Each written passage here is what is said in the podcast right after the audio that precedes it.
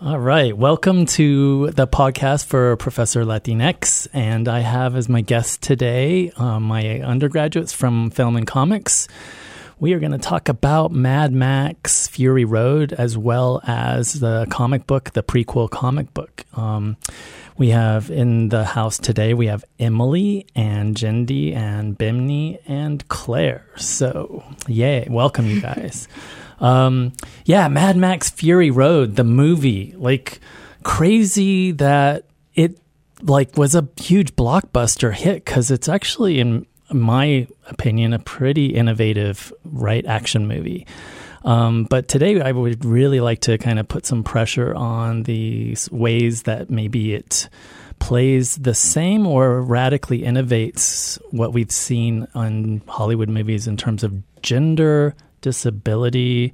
And hopefully, if we have some time, um, we can talk about race as well. But yeah, let me throw out the question to you guys. Um, we we have Charlize Theron, Furiosa, um, and the film doesn't like set up the fact that she's going to be our real protagonist, um, and yet she is, and she does all sorts of really interesting and complicated things.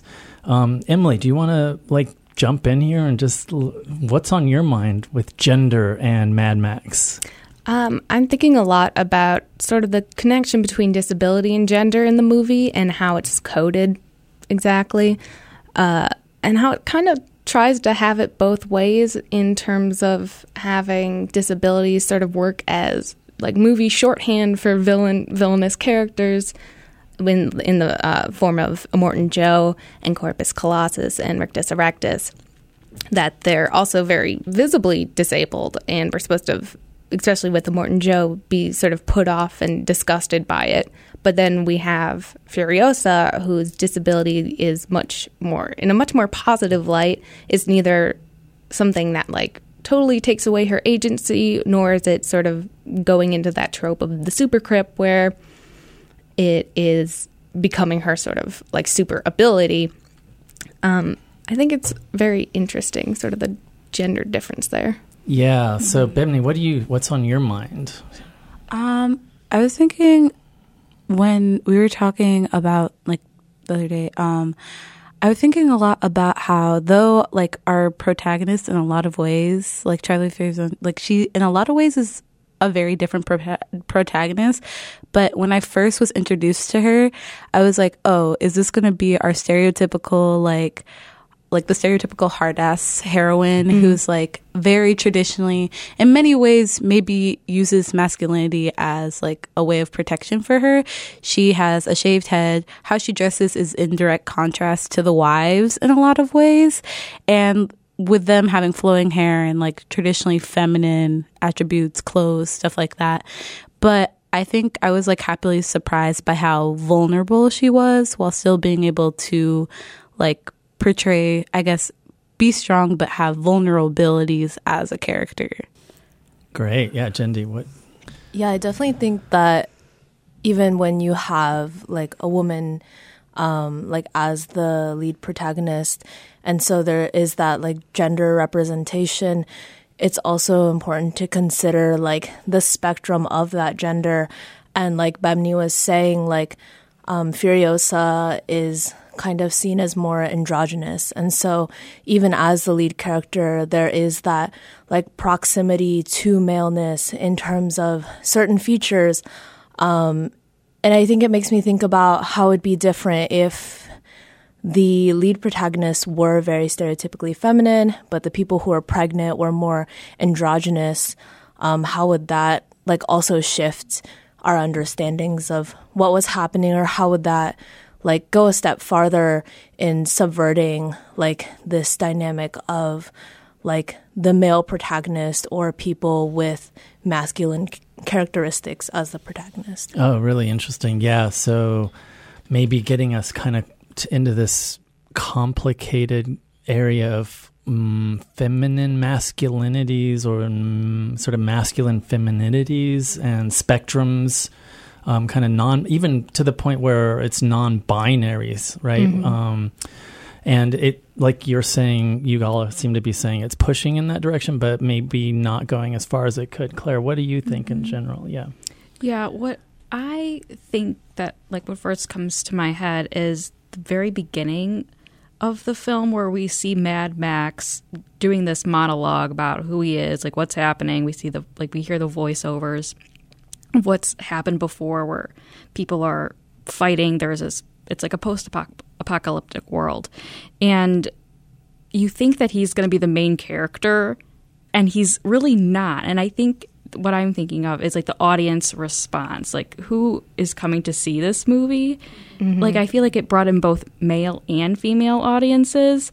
And I think that like really I think we were talking about like what we're signing up for, like what the contract is. And I feel like at the very beginning, I think men and women will both sign up to see this film. Well, one because it's like Tom Hardy. Everybody loves Tom Hardy, and and, and uh, Charlize Theron. Yeah, I mean, she's exactly. Great too. Like it got appeals, a lot of star power. Yeah, it appeals to both um, sexes, and with that, you would think like the male, like it's like a dominant macho movie. We'll go see this, and women are like yeah, we'll see it just to see it. And like also there's the cultural impact that it's had before from the mm-hmm. 80s where um, old fans will come back and um, try to like see how this new film has uh, changed or been altered. Right. Obviously, it has been because um, George Miller had a feminist expert on set of the film, so I think that really has a huge impact mm-hmm. on what actually was portrayed, and that's why I think it resonates so well with like tons of like mm-hmm. women audiences not just because of the actor or like the character but because of this expert who is obviously guiding george miller mm-hmm. as he made it I definitely think Miller does a sort of bait and switch with this, I mean, beloved franchise for some. Um, in that we come in and we expect Mad Max, who's a titular character, to be the the protagonist of the film, and then we literally have him sort of taking a, se- a secondary uh, role next to uh, Furiosa by like literally having him not in the driver's seat. That's mm-hmm. you know that's Furiosa's role, and it's sort of a bait and switch in the best possible way, uh, in that it can pull in old fans and then also sort of expose them to this great like feminist film. Mm-hmm. Right, and like the title too. It's Mad Max, right. not Fury Road. yeah, well, it's like Fury Road, but it's like the road, not actually Furiosa. Yeah. She's yeah. never incorporated into the main. But that's a very, so. it's a very like macho. Yeah, you, you, expect something of that title, Mad Max Fury exactly. Road. You have an image of what that will be, mm-hmm. just high octane road battles, which it does deliver on, but there's mm-hmm. also more to it than that. Yeah, I think I was surprised how much like I know depth it had because I mean, if you're a fan of action movies, I've talked to people who are big fans of action movies, and like they're like, oh, I just go it so I can see mindless violence, yeah. you know, mm-hmm. and like there is a lot of violence, mm-hmm. but like also like I don't know, it felt like I wasn't just seeing violence for violence sake. Like I feel like I find a lot of action movies distasteful because of that. But like, mm-hmm. I wanted to finish the movie because I was like, there's something else going on here, like underlying the whole plot. Like, I was like, oh, there's like things like like I care mm-hmm. about these mm-hmm. characters because they've made like well developed characters, not just I guess not just that stereotypical meaningless violence. Mm-hmm. Yeah, there's like a purpose to yeah, all this violence, right. whereas there's something at stake. Right. Mm. It's not like humanity, a, humanity, society. Um, it's not like a Tarantino film that sort of just revels in violence for violence sake. yeah. yeah. and usually at the expense of its female characters. Um, it like has always. a purpose, and it's we're fighting like the good fight in the film. We're rooting for Furiosa and empowerment and freedom and change, and that's why I think it hits so hard.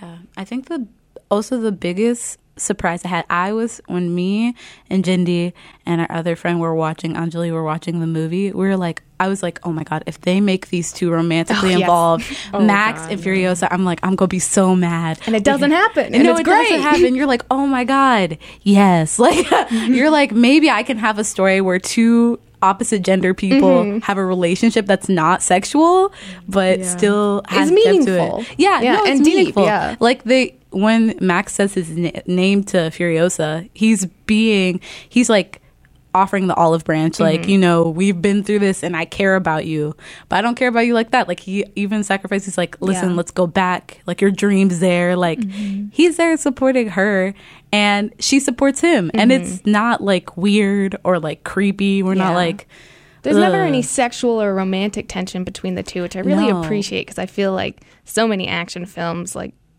I, don't want to go outside of the conversation, but with Pacific Rim that we just watched for uh, our other class, um, you have that sort of compulsory heterosexual relationship where the male and female protagonists lock eyes, and you're like, oh god, not this again. Here we go, and it's not really all that satisfying because there isn't any real chemistry. to sort of expected that they get together. They're just there because they're there. Yes. And then in movie land, you're like, all right, I guess this is our love interest. That's it. And you're, but instead, they're like, let's take this on a different path and see what happens and see what meaningfulness means outside of romance. Mm-hmm. And then I think that gives space for Furiosa to possibly be a queer protagonist Yeah. and potentially fall in love with any of the pregnant women, mm-hmm. which is totally what we were rooting for. Absolutely. the whole time we're like, let's go butch lesbian, let's go. like it was just like three queer people who are mm-hmm. like, all right, like she could totally code queer. Like we mm-hmm. could see it. Oh, absolutely. I mean, she plays a very intergender sort of position in the film, and I don't think that's. I mean, you can kind of read that as a bad thing, but I think with the way they pull it off, it's it's overall like a very positive, mm-hmm. good thing. Yeah, I- definitely read her as a queer figure. Yeah, I feel like also I like that she, even though she is very like non-binary, I feel like a lot of protagonists are like female, pro- strong female protagonists are like, oh, I'm strong female protagonist. I hate femininity. I I'm not like those girly girls. And you're mm-hmm. like, that's not the point. Like, what's wrong with being a girly Right, girl? right. Is that so wrong? Mm-hmm. Like when she's with the mothers, like she enables them to be better, but she doesn't like come at them for being like soft or not knowing what they're doing or stuff like that. Like she's not rude or anything. She's like trying to save their lives, obviously, but she doesn't. She's not condescending to them. She's not like. She is a, like a character who seems comfortable with femininity. She mm-hmm. just personally mm-hmm. isn't that feminine. You know. And I think a lot mm-hmm. of the strength of her character comes from her willingness to sort of be soft and sort of be quote unquote weak. Um, you know, is you know, being part of the Vuvalini, the many mothers, those are very like heavily gendered terms, is not a bad thing, and it doesn't make her worse. It makes her better. It makes her stronger. And uh, we talked about that moment where she she dropped her prosthetic arm, and we talked about it being a moment of weakness and whether or not that was a good or bad thing. And I overwhelmingly read that as a really strong moment for her to be able to sort of grieve in a world where grief is not allowed. Yeah, I agree. Wow, you guys, I don't even like. you guys are on fire here. So yeah, uh, we we talked about um, this concept of the gendered pause, and gosh, maybe we should be talking about it as a kind of, um, you know, more like less gender, and maybe even throw in sort of sexuality too, like how she codes non-binary, right? Um, but yeah, I think Mad Max gets that moment, um, certainly in terms of gender, and uh, Furiosa does in the the moment when she kind of uh, that moment in the desert where we as audiences are being asked to pause to really recalibrate and shift our compasses according to like the way the mainstream wants to guide like conventions of gender coding and sexuality um, you guys mentioned Mad Max and that moment of his sort of self naming and the vulnerability there. What is different about that moment and maybe more complicated in terms of like the typical masculinities that we we get in film, action movies, mainstream stuff? Claire, do you want to jump in here? I'm thinking that it like the first thing that came to my mind was it was much less physical. I think it like if well first of all, he has an able body and it's desired just much as like the um uh, the wives are desired because he's like a blood bag pretty much. So there's that like kind of comparison to like femininity even though he is the Something like, that title hero. provides. Yeah, exactly. He and like he's wanted, he's desired in that exact way. Um, whereas I think you would see that more in a like a woman, a woman like basically like you know the, the woman's sidekick, kick, the love interest or whatever. Um, but for Furiosa, she is actually the one who has no arm. She has the prosthetic. She is kind like she's like she's the one who's like leading the um, women to their safety, not a man, which I think that kind of incorporates. I don't know the. This is so complex. I don't know where I was going with that, but Do you, uh, do you mind if I like jump in here? go ahead. Yeah, I was I was no. See now I lost my train of thought. Um, yeah, what were we talking? Jindy, oh, you were going to jump in. yeah, go ahead. Uh, I had a question based on what you were saying. Um, do you think then that the the prosthetic is is like a sort of like the fact that Furiosa has the prosthetic in relation to like the article that you had us read, um, Professor Aldama. gen- yeah, yeah. um, when it comes to like men being valued for like their ability to perform or like Mm-hmm. Mad Max's like fighting skills, um, whereas like in a po- post like apocalyptic world where women necessarily like the article said they wouldn't necessarily be able to survive or be valued based on their physical like characteristics or abilities, which I thought was an interesting take. But mm-hmm. um, given that take, like, what does it mean for Furiosa to have the prosthetic and not Mad Max when, hmm. like, mm-hmm. the physical abilities of Furiosa, according to this article, aren't necessarily valued in the first place? Mm-hmm. Hmm. That's interesting. No, that is interesting. And I kind of like, I really like delving into that, but also, like, I feel like for Mad Max, I think his, I, I feel like he codes as like having like PTSD. Oh, his absolutely. flashes are so, Yeah. and for, so for him, it's like interesting because yeah, Furiosa maybe is already considered like she shouldn't be here in that sense of mm-hmm. like she shouldn't be this strong or this able to fend Yeah. for her own, and I I honestly I don't know what it means in the sense of like with her disability being outward Yeah. because but then also the fact that she is still able to fend for herself with her mm-hmm. disability being outward is very interesting that they chose to like make it instead of her being like somebody that I guess in the context of like having to be like tagged along or she's leading the mission mm-hmm. Mm-hmm. even with the outside. Max seems to have more of a problem in a lot of sense. Like for her it doesn't come up even at all really except once when max like defeats her when he takes off like her arm. And i think that was like once in the whole film that we saw that like maybe this could be a mm-hmm. disadvantage quote unquote but like for max i feel like for him we consistently saw the ptsd like coming up in flashes and stopping him in conflict and stuff. I feel like that brings up an interesting point when we were talking about masculinity earlier because mm. I feel like you know like in action movies not just action movies but a lot of these war movies and stuff like that everybody's like oh like look at this person you know? They were so they never give you the aftermath after the fighting Right, is done. They never give you the aftermath about what happened. They give you all this glory or glamour or whatever it mm-hmm. is. They never like talk mm-hmm. about like this person just saw like eight people blow up in front Right. of them That has a lot of emotional, Right. psychological. Yeah. but they were just like okay with it because they were you know strong masculine Right, and so well- like they're just chilling but instead max we get ch- ma- chance to view max in the lens of him being vulnerable Mm-hmm. like oh he actually is hurt about this Right. and now has attachment issues and stuff like that and is is grieving and is sort of haunted by that Right. grief. And I feel sort of returning to that topic of masculine action heroes, we don't expect them to have moments of grief, of vulnerability. We expect them if they're confronted with something something emotional or something, you know, trying in their situation, they're supposed to sort of just stoically push through it instead of actually processing that emotion. Um, and that's where we get their sort of idea of strength is that like nothing's going to stop this mission that i'm on not even this horrible like traumatic experience but continually we see max reliving those experiences and it, at one point it even saves his life in that right he does the action of the hand to the forehead that the little girl mimics and it mm-hmm. stops the bolt Right. I feel like I've I think what's interesting is in this film is I haven't seen a lot of films give a character a chance to have a whole grieving process Yeah. in the film.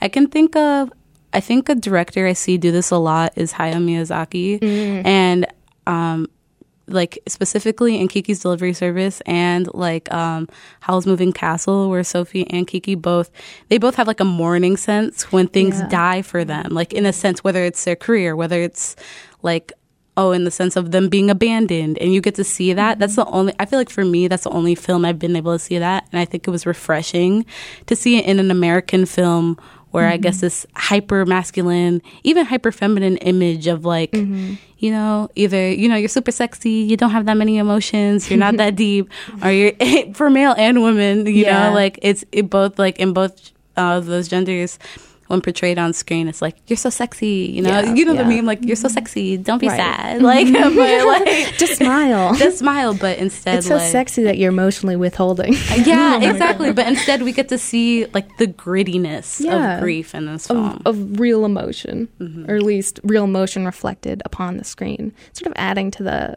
uh, Hayao Miyazaki point, I think Ari Aster does this really well Mm. with Midsommar and um, Hereditary and showing female grief, and specifically female grief, and sort of how raw that can feel. And Mm-hmm. I think Miller definitely sort of gets pretty close to sort of the heights that Ari Aster does. I would have loved to have been on the set to see like Eve Ensler kind of Ensler saying, "Look, you're getting this wrong." You know, um, you know, That's not what it's were like. talking about, like you know, the author of Vagina Monologues. They're on point, making sure George Miller, you know, gets it um, right. Uh, race is something we also talk a lot about, and um, where is race, or and what is uh, whiteness, right, in this film? Right. I don't know. What do you guys? Where are you at with this, Claire? Do you want to launch us on this? Well, obviously isn't much diversity in this film that I could see at all. I think we have the one except, wife. um, yeah, Toast, uh, Zoe, Zoe Kravitz. Kravitz. yeah. But that, like, it, there's zero mention of that. It doesn't matter. Like, the the uh, So is this another post-apocalyptic where Like, we are don't are we all count? white? I like, don't know. There is Yeah. like right. There's just don't no. I have gender. Yeah. I do think that like I didn't see it as much in the movie, but in the comic, um, something that I noticed was that the people that owned is it the Citadel, right? The people that owned the Citadel before, like, um, really bad with names. And Morton but Joe. Before martin Joe like came, um, Were they like native? were more like yeah like native Yeah. or like asian features and then what i saw was that they took it over from them with weapons. And so there was like this message of like you need like big guns and masculinity to like take land over right? And i think it was a really interesting choice um, for that author to portray those original characters as more like asian or native american like with more native american or asian features but then not do it. Like they didn't have a redemptive role at all. They just like got mm-hmm. taken. Whereas you could have just like made them white you know and it's just like an all white people comic. Right. Yeah, I feel like in this era, like at Fury Road, like specifically, like I think there it's like a high focus on sexual sexuality, masculinity, femininity, femininity, but that's their only priority, and like they just don't even acknowledge race, and like you can have But I feel both. like it gets edged out a bit because of that. And I definitely think there's sort of something to be said about the War Boys' appearance and how they're all coated in white powder. I mean, you can kind of read was that as like representative of their half life, their leukemia, and sort of this pale, withdrawn figure. But I also think there's something going on there with whiteness. Yeah, I thought it was interesting how all the wives were white, were very traditionally attractive. Yeah. And also, like, the one person of color that you see as a main character is very racially ambiguous. Mm-hmm. And you, like, that's just Zoe Kravitz looks like that. But it Yeah. feels like whether you make that choice or not in casting or filming, it feels like a very intentional choice. Yeah. I took it as like for that those characters probably make sense because Immortan Joe like with whatever standards he has like Immortan Joe is in a sense, I feel like he represents so much like this traditional hyper masculine. Yeah. Like when he comes in and he like ev- the legend, building himself the mm-hmm. legend and all this stuff, and he wants to choose like whatever like white beauty standards you know Right. fulfill for him. He's like like looking at the girls, they all look very similar, mm-hmm. and so it's like for racially wise those i feel like that's why they chose the wives. But i think also we have to understand also like choosing like charlie Therzon, is i'm saying her name right? Yeah like as the main character like she's also a traditionally attractive white woman. Yes, that's true. so like you know this is this is i was consider in many ways this has many like this film has many feminist qualities but also like there's a certain amount of privilege she has to be liked on screen as Yeah. a character. Would she be recepted as well if she was a black woman or an mm-hmm. asian woman or somebody else who you know like darker native woman you know? Would, if she couldn't pass as racially ambiguous or white would she be considered valuable as this you know really cool high energy Yeah. like being able to badass or would she be considered you know like oh that's too unrealistic she's too bossy or too loud or too you would know we be gruff. reading those moments differently as the Yeah. audience? You know, the moments that we're praising, would we be reading those differently if she was a person of color? oh, you can Um, yeah, I really like that you brought up the fact that Furiosa was racially ambiguous. Um, I also saw that in Pacific Rim with Miss Mori, who mm-hmm. like was supposed to be a Japanese character, but like had really like racially ambiguous features. Mm-hmm. Um, mm-hmm. She, they still fit into this like Western standard of beauty. Right. And then also like on the point of the spectrum of different women represented within Mad Max, you see like okay, you have Furiosa and then you have like the wives who are like stereotypically beautiful in their like proximity to whiteness and also their thinness. Um, and even like when they're pregnant, like sometimes it still looks like No baby shots from like Yeah. an airy like It's like a Playboy spread. right, like underwear commercial, like they're just in the desert rinsing themselves. And then there's also like the the women that are being used for their milk oh, production. Uh-huh. And then so I feel like you could potentially say that the film is doing something redemptive with gender, but not with like body type or body mm-hmm. size. Yeah. Because because I think oftentimes like larger women are um, like hyper feminized mm. based on their size and it like fell directly into that trope and also like seen as maternal right and so they're like their only role is like producing milk and they also weren't worthy of being saved I mean, that's. I think that's like kind of uh, to put it crassly, they're literally being used as cows to Yeah. to create milk, and then the wives are being used to breed. Um, They're undifferentiated. they're undifferentiated. I actually almost the first time I saw this movie in theaters walked out when we got to the breastfeeding. You scene. did? Yeah, because I was so like horrified, and I I'm glad I stuck it out because the film didn't sort of follow through with this like this what I thought was going to be this expectation of female suffering. right Um, but I do think we're supposed to understand all that in the context of the society that Immortan Joe's set up. It's not necessarily the one that the film is pushing for or rooting for, but it is the one that we're fighting against. Yeah. Mm-hmm. I also I want to talk about how we were talking. I feel like we talked about in class and hear a lot about Furiosa being vulnerable. Mm-hmm. But I wonder if her race was changed, would people be able to mm. perceive her as vulnerable? Yeah. And would they mm-hmm. like it? Or would they just think that you know, what do we allow white womanhood to do? you know, right. like what do we allow white womanhood to be a million things, you know? Mm-hmm. But when we get to other like types of women when we get to you know asian women a lot of the stereotypes are like you have to be weak you have to be small you have to be meek. Mm-hmm. And a lot of times when you see characters they're like over badass. Asian like mm-hmm. superheroes i feel like are over badass so that like they can't be vulnerable because you know that's supposed to be perceived as fighting against it or you know like black superheroes same thing like you have to be bigger and better because you know black Right. women are perceived as being you know angry and like very- Hyper emotional. yeah hyper emotional. So that any emotion becomes right every Yeah. emotion is too much everything would people be perceiving her in that way if she was you know any other race would they if it was like Angela Bassett, right?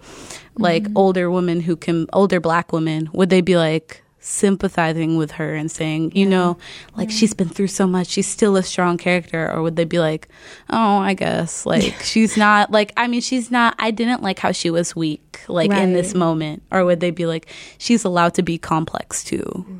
And I, I think the answer to that is yes, it would be radically different. I think that for all the sort of forays that the film makes, it still plays it very safe with their sort of actor acting Right. choices, especially with uh, Charlize Theron having a big name and having this sort of traditionally beautiful white woman. Um, I think sort of kind of staying in the bounds of Hollywood there still. Yeah, so kind of as, as we wrap up here, um, you know, there is some. It does do. It does push on whiteness in the sense that maybe we're seeing for the first time in an action movie whiteness that is absolutely degraded and um, kind of barbaric. And for the first time, maybe we're seeing um, kind of white orphans who seek out father figures like Immortan Joe and create these kind of um, ad hoc families. Whereas we're used to seeing Latinxes, African American men in those kind of gangbanger roles, right? Right. And but you know it's really toxic this kind of white patriarchal world.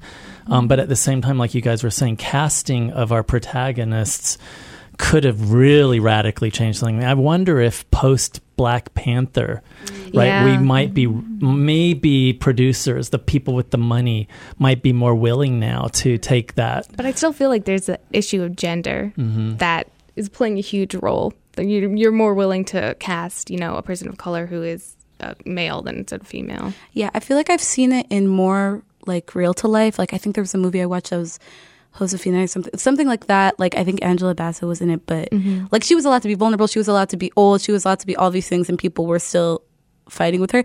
But I don't see it as much I feel like in action wise still. And I wonder if I feel like in action it'll take a lot longer to do versus maybe like more real to life stuff because I feel like I've been seeing all this change in like teen movies and stuff like that, but less as much in I don't know in like the action superhero genre in a lot of ways. Especially because the fan base is so vocal and terrible about. it. they're always they're yelling Oh of forced diversity. It's like you know, life is diverse. No, yeah, like talking about, you know, Comic Con events and stuff Yeah. and people seeing Gatekeeping. yeah, anything, you know, anything, and people are like, oh, you know, Yeah. like, oh, this is wrong. Even in comics, you've we've seen even such a pushback to like that with Why is there fandom. a woman in here? Yeah, why is this woman? Why is this? I mean, we talked about that- like smart. You yeah, know, yeah. Uh, we talked about that with um, the sort of Furiosa comics and the kind of critical backlash that we got from that, and I felt a lot of that had to do with gendered readings of the comic. yeah, definitely. Definitely. All right. So, but we still have a thumbs up, right? It's still Yeah. doing some good work. Um, maybe not as much as we'd like, but hopefully, um, I don't know. Good movie, You ten guys, out of ten. you guys will uh, will be our next, um, not just consultants, but film directors and makers, and we'll get Oh, this right next time. uh, the next action hero will get it right. Um, any final comments? Anything? it's a good movie. Go see it. All right. All Seen right. it three times. It holds up. Well, thanks for tuning in to Professor Latinx and listening to us talk about Mad Max Fury Road.